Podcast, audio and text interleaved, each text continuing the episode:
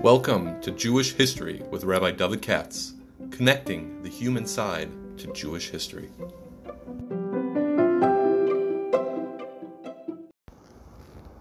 For sponsorship opportunities or to support this podcast, please visit our donate page at www.support.rabbidavidkatz.com.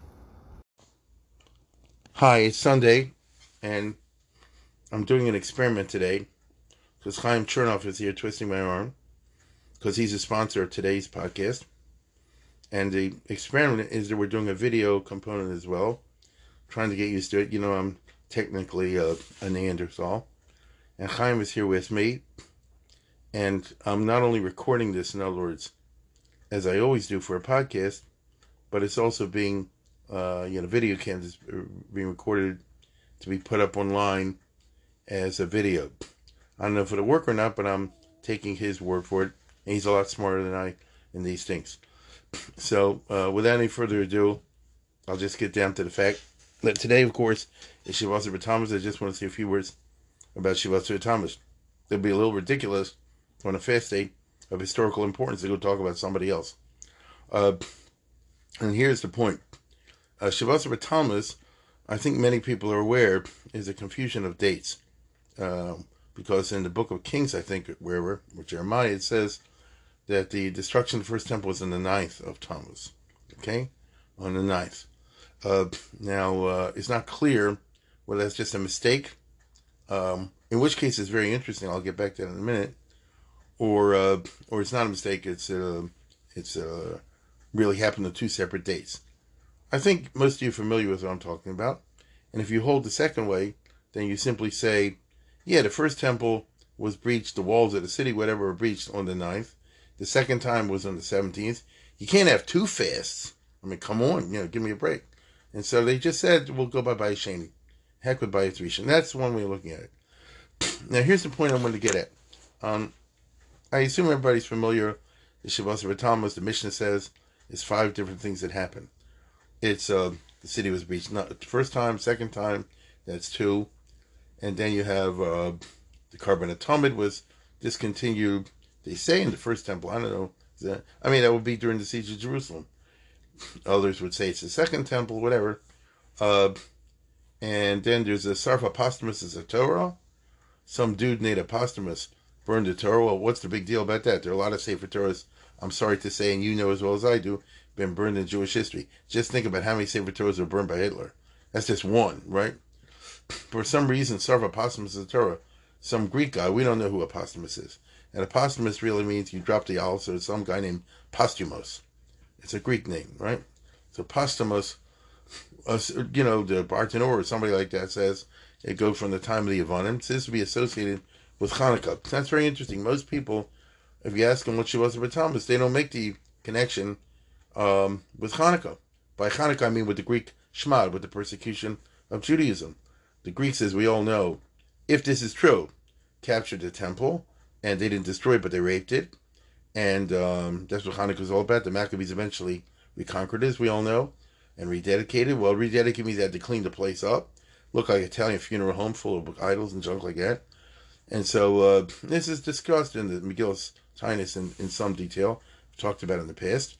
And according to this, one of the things the Greeks did when they captured a temple was not simply to bring in Trafe and uh, kill the Jews and uh, you know bring in idols and all the rest of it, but Sarva Posthumous is a Torah.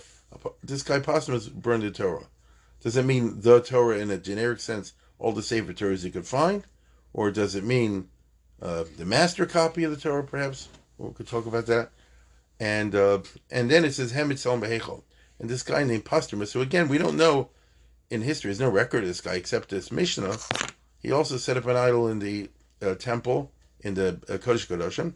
Makes total sense if it was the Greek times, the Hellenistic era.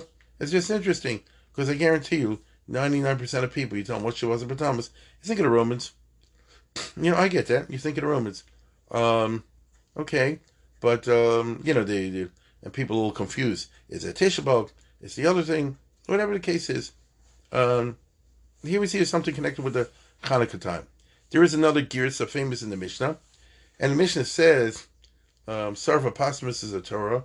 That's one thing. V'hoamat sel mehechel. So using passive verb, not handmade sel mehechel. No, it's not that this guy Apostomus did two things. A, he burned down the Torah that he found, and number two, he set up an idol.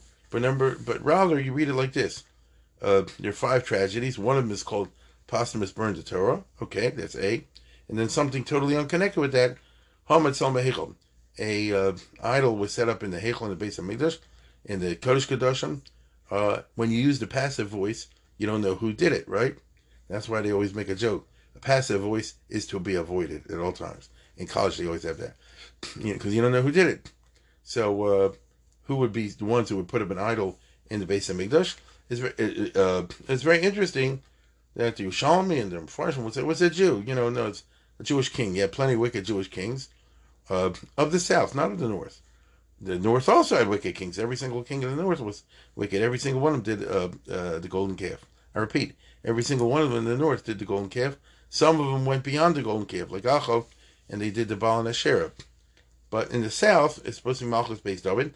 But some of these Davidic kings, even though they're descended from David and Melch, were nuts. And when I say nuts, they're pathological in their um, sinning. Uh, let's put it this way: you would do an avera, I get it. I want to do an avera too sometimes. You know, it's normal. But a person to do lahachas because you believe in God, you want to take them off. That's not normal, and that's what these kings did. And according to that, Menashe or Ochas, they say Menashe was super wicked, just as part of the idea of angering God because he liked to take off God. So he put an idol in the in the uh, Kodesh. So that would mean Jew did it to Jew. So it's not the Greeks did it to us or the Romans. We have plenty of junk from that also. But rather, instead, you have what, what we're, we're mourning, we're fasting because uh, some stupid Jews did things to other stupid Jews, right? Some ba- wicked Jews, rather, did bad ones. Now, there's a very famous passage, I'm sure I must have talked about in previous years, from the book of Zechariah in the Bible, it's the Old Testament now. And um, it says, now Zechariah lived at the beginning of the Second Temple. The problem was, which is very fascinating, and that is, they had Tisha and, and the base of Mikdash were destroyed by the Babylonians. Okay, that's A. And now, 70 years later, or whatever it was, they let them go back and rebuild the second temple, or at least to start it. So what is the status of Tisha now? Now that you have a Bayesheni, or you're going to, do you still keep Tisha B'Av? That's just interesting. Is Tisha B'Av commemoration of the past, or are you crying over the present? Correct? For example, nowadays, you and I, unfortunately, situation doesn't matter. We're, we're mourning when they destroyed the base of and we're also mourning the fact that we do not have a base of. So the two are identical. The past tragedy extends to the present time. But what about if it didn't? Okay? It's a little bit like I remember there were a few people that were drunk with victory after 1967, and they say you don't have to have Tisha B'Av anymore because we conquered the Arabs, and you don't have to have Menachem because we got the old city back and all the rest of it. Nowadays, I'm sorry to say, what is it, 1967? It's a almost 60 years, whatever it is, right? 50 some years. Uh, nobody today says, oh, we hold Jerusalem, and you don't have to say Nachem anymore. Everybody knows the Arabs are all over the place. And look at the recent fighting. The Israelis said boo, and they start shooting rockets from Hamas. So uh, it's uh, we're barely. I'm sorry to say we're barely holding on. But there was a time of triumphalism, and during those few years, I remember there were you know super Mizrahi types who said, "Oh, now you don't have to say this prayer and that prayer." So, in a similar vein, not identical but similar, you had the time of the prophet Zechariah, Zechariah, and it says, Vahidvar Hashem Shvot Selah more. The prophet Zechariah says, oh, I'm sorry, here it is, the beginning chapter 7. When Darius was a king, so this would be the, when they rebuilt the second temple. Zechariah got a prophecy. A whole bunch of Jews with Goyish names, Sharetzer and Regem and so forth, came to visit the temple. These are Babylonian Jews living in Babel, and they're coming to offer karbonis and stuff like that. And uh, you would say today Shalos and Shuvas. They're coming with a with a shaila to bring to the base of Mikdash. Lemor al Kohanim Ashel Beis Hashem Neviim. They wanted to ask the Kohanim and Neviim who were in Jerusalem. Ha'ev ke b'chodesh chamishi It's mama's our, our, our, our holiday today, our fast day. Should I continue to cry b'chodesh hachamishi on Shabbos b'Tamas? What's the point? We're rebuilding Jerusalem. We're rebuilding the temple. What do you got to cry for the old stuff for? Or or am I wrong? They asked it as a straightforward question. Okay? Um, he knows there, kasher osisi. Should I continue to be Naziris? In other to refrain from this, that, and the other, as we've been doing in mourning over the destruction of Beis Hamikdash, but now we're rebuilding it. So what is the law? Okay? What is the law? And as is often the case, God gives the answer you don't expect. But Yidvar Hashem is supposed to say lie more. And God answers, Emra Klam Martzal Konim Lim tell the following, Kitzamtem Besover Bechamish Shvi Shivim Shana Hatzamtem taniani. You've been fasting for seven years. Do you think I like it? In other words, then, are you fasting for me? I got it. I don't fast. I don't eat and drink. You're the ones that fast, and you're the ones that eat and drink. Is Rami out of the Vim Rishon, because Yerushalayim, Haneg Vashel Yoshev. The same prophecies that I give from long ago still apply. Then if you skip a whole bunch of psukim, right, it's a little confusing, but if you go to chapter 8, this is the part that the Gemara always quotes. Um, here it is. In chapter 8, verse 18, Vahidvar Hashem Tzvot Elai Limor, Kol Mar Hashem Tzvagos. Some are V, some are Chamishi, are Shvi, but some are Siri. All the classic fast days.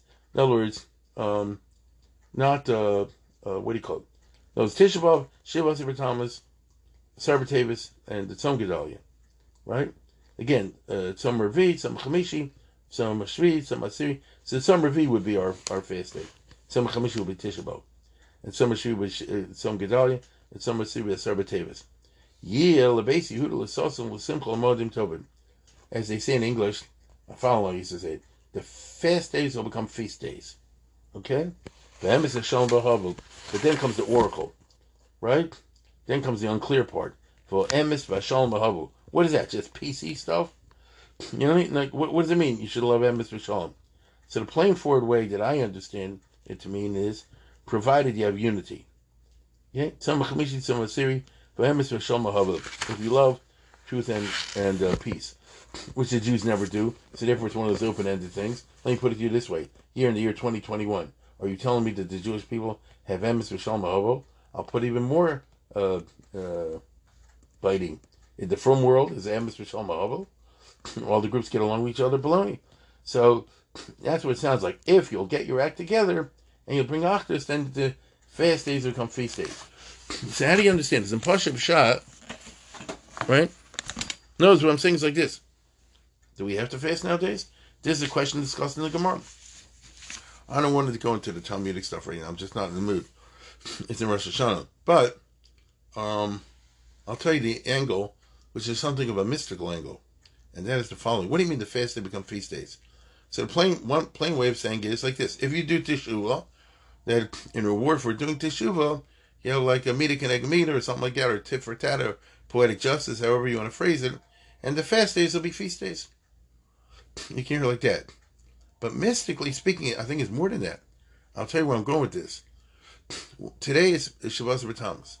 What is the first, what is the original Shabbos B'Tamas? What's the first tragedy of the five in the Mishnah that, on, on whose behalf they set up this um, fast day? I don't say they set up a fast day at that time, but when all five things happen at once on the same day, sooner or later somebody came up with the, the excuse me of the fast day. Although they did have it in the first temple before they had the second temple stuff. In other words, before Sarfa Posthumous is a Torah, which obviously was sometime second temple period, and before they had Hufka Ir Shnia, the second with the Roman siege of Jerusalem, that obviously was in second temple. Already, I just read you from Book of Zechariah, there is a Tzom Revi and Tzom Chamishim. So there was a Shabbos of Tammuz during going at that time, right? Going at that time. Does that make sense? Right? Now, um, consider well the following. Today is supposed to be Shavuos. Do you understand that? I've said it many times. Uh, hopefully you forgot it. Today is supposed to be Shavuos. What do I mean? Today's Man Matan Torah I repeat, Zman Matan Torah What do you mean by that? The original time of Shavuos, back in Sivan, is not when the Torah was given, it's when the Ten Commandments were pronounced. I said a hundred times, right? Is, am I right or am I wrong? The Torah was not given then. God pronounced the Ten Commandments, they didn't give the tablets yet. Okay? The most you could say, like a Saadia Gaon type thing, is, well, you know, if you know how to decode it properly, all the Torah is located within the Ten Commandments. The 6 and 13 mitzvahs located within the Ten Commandments. Look, he's smarter than I am, but that's, that's a job to do that. And certainly not transparent. Right? To make the argument, you can see all 613 mitzvahs somewhere in the uh, in the text, Ten Commandments. That's a trick. Okay? Let's pull that off. Rather, the Pashup shot goes like this. When the Jews came to Mount Sinai, uh, they happened to be in a good mood at the moment. Achdus, God, Chaptarain, they said, I'm going to pronounce the Ten Commandments today. But then, as we all know, he said like this. Now, this day of pronouncing the Ten Commandments commences a period of 40 days. I want Moshe to go up to the mountain 40 days and 40 nights. At the end of that time, I'll give him the tablets, which he did. Correct? So, Matan Torah Senu, even in the, uh, what's the right word, limited sense of the two tablets of the Ten Commandments, the uh, Luchos, at least it was something physical, right? At least. It's not the whole Torah yet. at least it's something epis. Moshe came down from the mountain with the two physical tablets that God created out of nothing um, on 40 days after Shavuos. Well, that's Shavuos for Tammuz. am I right or am I wrong? Moshe came down. It turned out, unfortunately, that's the day they made the golden calf. Moshe got angry and he broke the tablets. They broke the tablets. But if they hadn't done that, then today would be Zman Matan Torah. In other words, nothing happens by coincidence. The good Lord obviously chose Shivasa Batamas to be literally Zman Matan Torah. It's a happy day. It's a positive day. Correct? It's a positive day. Incidentally, and this is just intriguing, had they not screwed up, and as Mount Montor is saying, you wouldn't have Yom Kippur. Because what is Yom Kippur about? After they messed up and he broke the tablets and they didn't have anything, Moshe spent 80 days davening, 40 and then 40. The first 40 was to persuade God not to kill everybody, which he eventually succeeded in. And the second 40, starting from Rosh Chodesh Elul and culminating on the 10th day of Tishrei, was when he persuaded God to give him another chance and give him second tablets. So Yom Kippur, originally Yom Kippur, was when he got the Luchos Shnios. But if he would have not messed up on the Luchos Rishonos, you wouldn't need Luchos Shnios. Just think about that. There'd be no Yom Kippur. At least not in the Yom Kippur in the sense that we understand it. Okay? The 10th of Tishrei, etc., etc. So today is supposed to be a, fe- a feast day. Right? If it were God's plan, it's the day He picked for a feast day. We screwed up and turned a feast day. So you see, there's something in the air of Shavas Talmud. Sounds like a moral type thing, although I, I, never seen anybody say it. To me, it's Pashup Shot. When I say Pashup Shot, if you just think about it for a second, you kind of see it because I didn't make any of this up, as you know, right? So consider well. They made, um, let's just figure this out. They made the day, which is supposed to be Matan Torah, in the day of Shaviras Halucha Shaviras Torah. So notice it's a bad luck day because of our perverseness. Bad luck day for the Torah. Oh, that's very good. Sarva Apostmus is a Torah. that's the day this guy Apostmus destroyed the Torah. What did this guy do? It's a hot Torah. What do you mean uh, he destroyed hot Torah? So some say it means like this. Um, some say it means the master copy of Moses. Right? I read this in show the other day. How do we understand it? Goes before Moshe died, God told him write a bunch of Sefer Torahs and give one to each tribe. What? Give one to each tribe. So Reuben will have a copy. I mean, written by Moshe Rabbeinu himself. Okay, and Shimon will have a copy, and Yisachar is one done of Torah, etc. But then make one extra copy as a master copy to prevent anybody from cheating. Otherwise, what will the Reuben Sefer Torah like this? Reuben gets three times as much land as anybody else. What will Yisachar say? Yisachar gets five times as much as anybody else. That's just the way it goes. In order to be sure, sure, sure, right? That it isn't there. By the way, Ephraim Menashe did get it. So in order to be sure you have the right uh, uh, nusach, there's a master copy to keep everybody honest. And that master copy, which was written by Moshe himself, was originally kept in the Aron Kodesh, in the uh, Beis Hamikdash, and so on and so forth. Uh, they say this is the one that was found in the time of Yoshiyahu when they did the excavations because they had to hide it from wicked Jewish kings. I repeat, wicked Jewish kings like Menashe and Amon and these other guys, Achaz, who wanted to destroy the original copy of Moshe Rabbeinu's Torah. First of all, because they wanted to destroy every single Sefer Torah they could have. And I'll bet you, this is just my own hunch, knowing who Menashe was and these other guys, Yehoiakim, they probably want to get rid of the master copy, and then they could issue their own version of the Torah, and their version of the Torah, Sefer Torah, would say like this: bow down to the idols, you know, kill your brother, you put whatever you want. So this is Moshe Rabbeinu. You don't have a master copy to prove me wrong. Now, what happened to this master copy? I don't know. Right? There are sources that say, I, I know you know this, that they're buried underneath the temple. Rambam and others talk about that, right? I'm talking about the, not the simply the um, the Aron, uh, which had the Ten Commandments in it. But I'm talking about Moshe Rabbeinu's individual copy. He wrote as an extra copy. Imagine what that would go for today, right? Where's the fancy? You was auction Moshe Rabbeinu's Torah. Now, um, what happened to this? So we don't have it today. So one way of looking at it is it's also buried underneath the ground somewhere over there. Okay. Another one is that it's not. So if it's not, what happened? So the Greeks burnt it. In which case, if this is true, nobody ever thinks about it when we get to Hanukkah time. One of the catastrophes. I would even say like this: is a bigger catastrophe than destruction of than than the rape of the temple that the Greeks perpetrated. If they mamish burned Moshe Rabbeinu's 13 copy Torah, that's a big catastrophe. And Vidina Shavasa Tammuz, what a bummer. We can already see mystically that Shavasa Tammuz, the day the tablets were destroyed, the Luchos Rishonas says Mesugel, let's put it this way, uh, for uh, other things that Moshe had to be destroyed. So let's put it this way. It ain't a great idea to schedule Achnasa Sefer Torah for Shavuos Tammuz. That's what it sounds like, right? Now, as I said before, how this would fit with the others is not so clear. Hamid Selim Behechel, you know, it's along those lines. You see, it's a day of profaning, uh, profaning. But uh, as you know, there's also the two big tragedies that probably what most people recall when it comes to Shavuos Tammuz. That's the breaching of the city, round one, and breaching of the city, round two the time of Nebuchadnezzar with the first temple, and then what's his name, uh, Titus, you know, with the second temple. Okay, but the two cases are not identical. Uh, the two cases are not identical. First of all, one is supposed to happen on the 9th, the other on the 17th. Uh, here's the Yerushalmi.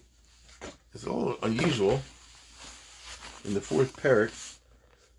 And when it says Hufko Ir, Amr Tankum Kilko Cheshmonis Yishkan, they got the date wrong.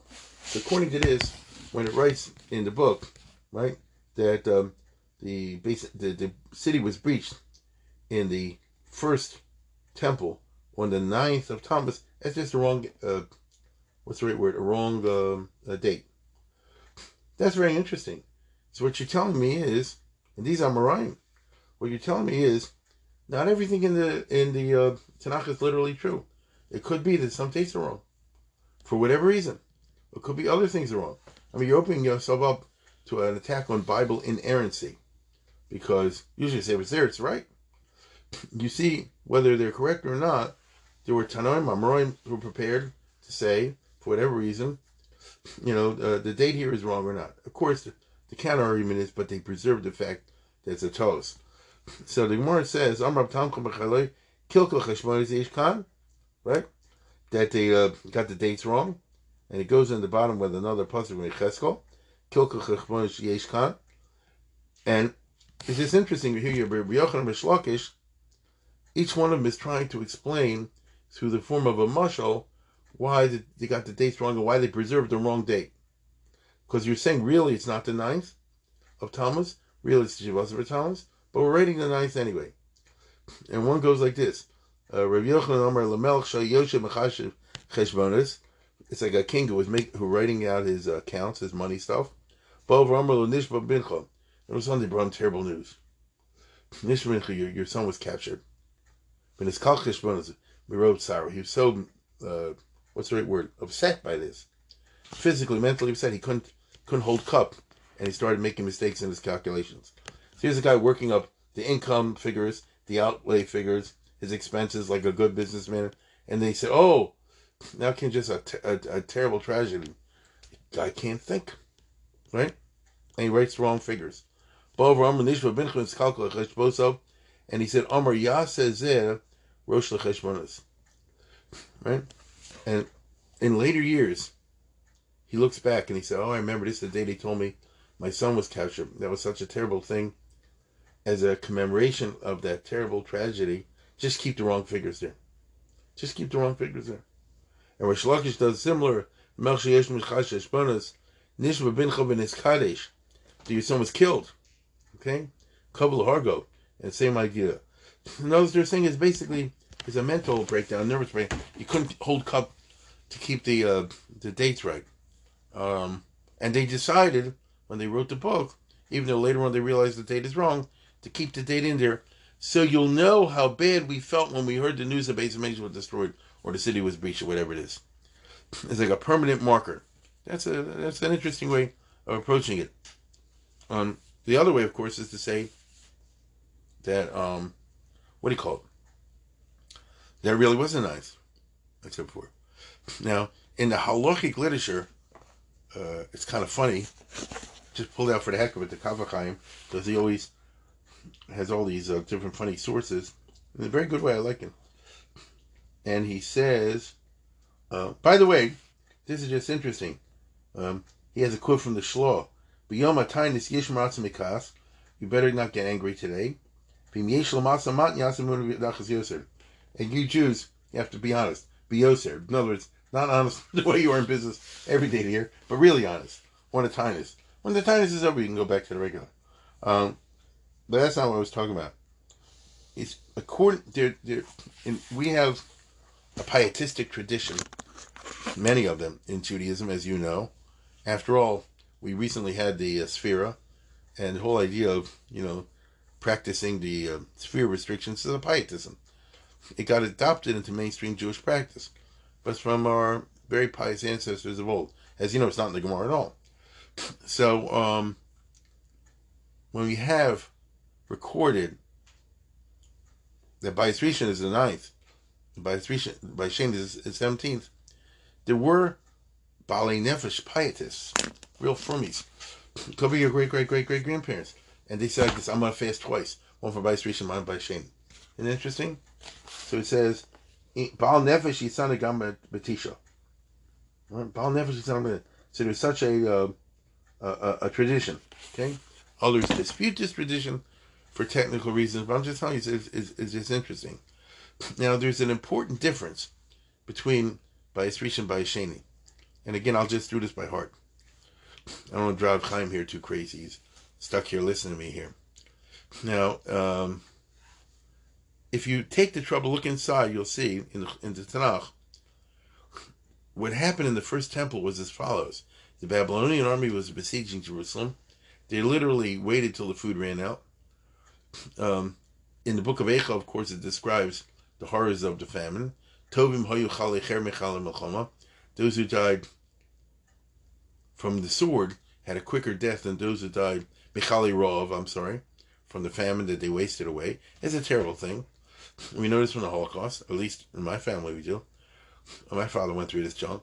And uh, uh, eventually, by Shivasa Tammuz or the ninth of Tammuz, the strength ran out. I mean, the, the Jews in the inside really ran out of steam, and they couldn't. It, they physically couldn't fight against the enemy, and the enemy was therefore able to breach the city, uh, breach a wall in the city, and the Jews surrendered. So, in other words, when Shivasa Tammuz, the king and some soldiers ran away, I remember you look inside for the exact details, but the city was captured, and the fighting was over on Shavasar Tammuz or Ninth of Tammuz. Let, let's go with Shavasar Tammuz for the heck of it. Right on Ninth of Tammuz. I'm sorry, that's Shavasar Tammuz. So they surrendered to the Babylonians. Like I said, a king ran away and was caught and tortured to death, and the others, and the so and so and such and such. What happened at that point? Uh, who were the people there? Nebuchadnezzar was not there. If you read inside, you'll see Nebuchadnezzar didn't even bother to show up during the siege. Like beneath his, his business. He had professional generals there. He had Sherman and Grant and all that, and they took care of the siege. Then, that's Shivasa Tammuz. The city, when it was captured, was prostrate, at the enemy's feet. So you had a starving population. It doesn't say whether the Babylonians fed them or not or anything. We will, we will never know. Okay? We will never know. Um, I would I would like to think that they gave them what to eat, but you know it's totally possible that they were starving. You know, in which case the three weeks that follows is mamish a time of of terrible suffering we commemorate. Imagine the Jews in First Temple period with the city captured by the Babylonians. I'm not even talking about the Babylonians killed and raped and all that, but totally separate from that, right? Um, they're starving, and the Babylonians not giving any food. Uh, where did I read this? The other day I was reading a thing about Grant when they captured Vicksburg in Fourth of July. This 1863. The Southerners were starving. I mean, mom was starving, and the Union troops came in. They gave them food. this was the enemy. They couldn't stand starving so much. But that was the Union Confederacy. I don't think it was the Babylonians. Anyway, when the city fell, meaning it surrendered, which was in Shabbos Tammuz, so then they sent word to Syria, where King Nebuchadnezzar was located at that time, in Rivla. And they said, We captured the city. What do you want us to do with it? Now, they didn't have telegraph, they didn't have telephone, so it took a while for, let's say, a Pony Express rider to, to ride from Jerusalem to northern Syria. Just think about that, you know, in terms of logistics. And then to go to the king and to get instructions, what should we do to the city? Should we kill everybody? Should we let them go? Should we burn the place down? Should we treat them nice? What are we supposed to do? What are we supposed to do? Um, the king sent one of his generals, Nebuzaradan, who was not at the siege, down with instructions. Nebuzaradan, if I remember correctly, showed up in 7th of Av, something like that, and the orders were to burn the city down. So no, it was done in cold blood, so to speak. One during a fight, and that's when they it says they burned the, the every big house and the temple and all this kind of stuff, and they took the temple apart because Shlomo Melech had all this uh, bronze and who knows what and gold and silver, um, and that's what happened then. So in other words, the city was captured on the first day. There was a period of three weeks that it took the message to get up north to Nebuchadnezzar and then bring down the orders with a general named Nebuzaradan down. And then on the 8th or 9th of, of they proceeded to execute those orders. And they, uh, as you all know, they burned the city down. And they marched the survivors off to Babel. Um, obviously, that's July, August in the Middle East. Anybody that wasn't in great health died along the way, like a Bataan death march. There's no question about that. There must have been a ton of dead. Uh, must have been a ton of dead. Separate from that, there's a story in the Agadah, not in the Bible at all, that Nebuchadnezzar got uh, obsessed over the bubbling blood, and the bubbling blood caused him to kill a whole bunch of people.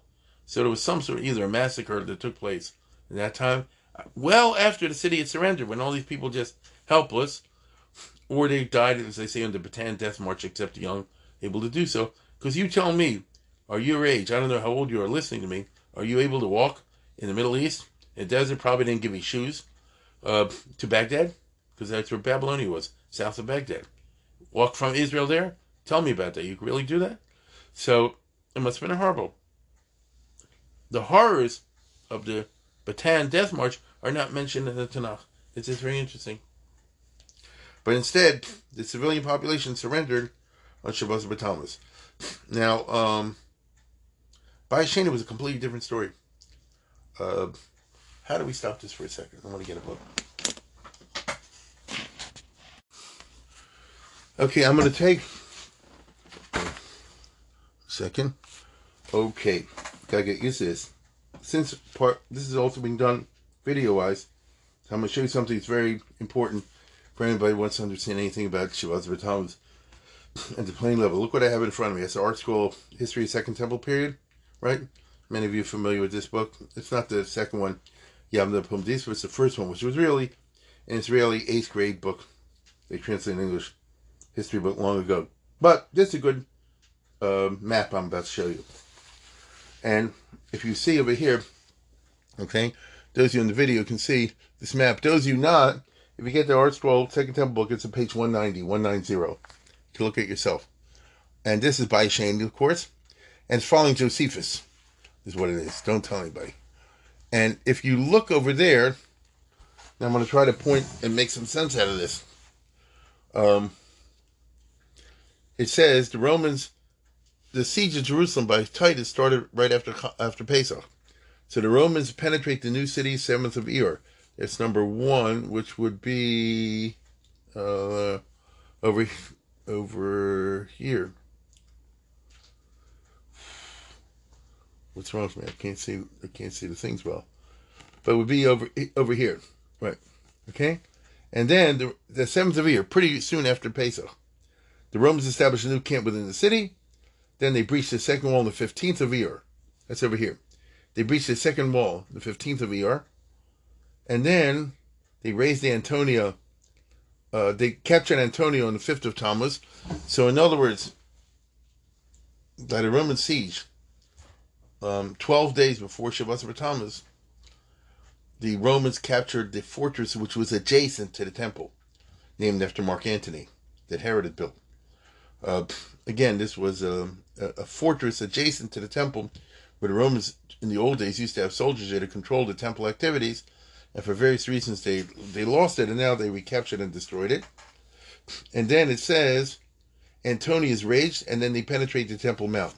That's over here. Okay, so they started here and they went this way. In which case, Shivasa Tammuz is a different character. Shivasa Tammuz means as part of the general assault on the city, the Romans wanted to, uh, for military purposes, wanted to capture what they regard as the vital center of the Jewish uh, resistance. They identified that as the Temple Mount, not incorrectly. We all know that the Temple Mount is not identical with the Temple. The Temple Mount, the Har Bayis, is where the base is located. So if you look over here, you can kind of see there's what I'm pointing to now is the um, Har Bayis with the base of in. They breached the the Har Habayis wall with the Kotos part of that on Shabbat B'Tammuz. And then they continue to fight like the Alamo for the next three weeks. Okay? And on Tisha B'Av, on the 8th and 9th of Av, is when they broke into the building of the Beis HaMikdash itself proper on top of the Temple Mount, which is crazy. That means that they were fighting hand to hand in that small area of the Har Bayis from to Tisha B'Av, basically. Uh, that boggles the mind. And there's not a lot of water in this, and that, and the other in the middle of the summer. Um, eventually, the Romans broke in. I'm not going to discuss that now. But that's a very different story than the Bayis Rishon. So it means that the three weeks that you and I are about to start was a period of continuous combat with the Romans. Um, and, and starvation for the rest of the city. Because, Jesse, should know this, when they, even even after Tisha B'Av, here it is, even after Tisha B'Av, when they capture the Temple Mountain, uh, the rest of the city, which wasn't captured by them yet, continued to resist. Isn't that interesting? Um, so Tisha B'Av isn't really over, honestly, until right the 9th of Elul, you want to get down to it. It's a sad story. It's like the Germans, they chased them in sewers and stuff like that. It's all in great detail in Josephus. If anybody's interested in reading it, this is the time of year to read it. If not, you're not reading Josephus in the three weeks. When are you reading it? I'm talking about his account of the Jewish war. So the very notion of Hufka Irba Rishon Bishani is true, but they're not the same story just repeated twice. The first time, it was the city surrendered totally. Then you had that three week of limbo till they decided to march everybody off to captivity and kill whoever they killed. Mashenkin by the Romans, they were fighting on the Har Habayis and in the rest of the city as well, the parts they had conquered, all during the period we call the three weeks. So either way, uh, you certainly see that the period we call Shabbat Ratamas uh, had its own brand of tragedies. Uh, as I said, you can sort of see it should have been uh, Shavuos. Uh, obviously, it didn't turn out into that. Uh, you have two blows against the Torah, and then you have the blows against the base of English. You know, the blows against, but but of a different character. I think I overloaded you with a lot of uh, facts, But at least somebody should have an idea of what Shabbos for Tammuz is at the basic level. And with that, I'll let you go and uh, what's the right word? Survive the rest of the fast day. And uh, now Chaim will tell me whether we did this right technically or not. And with that, I bid you a good day and have an easy fast.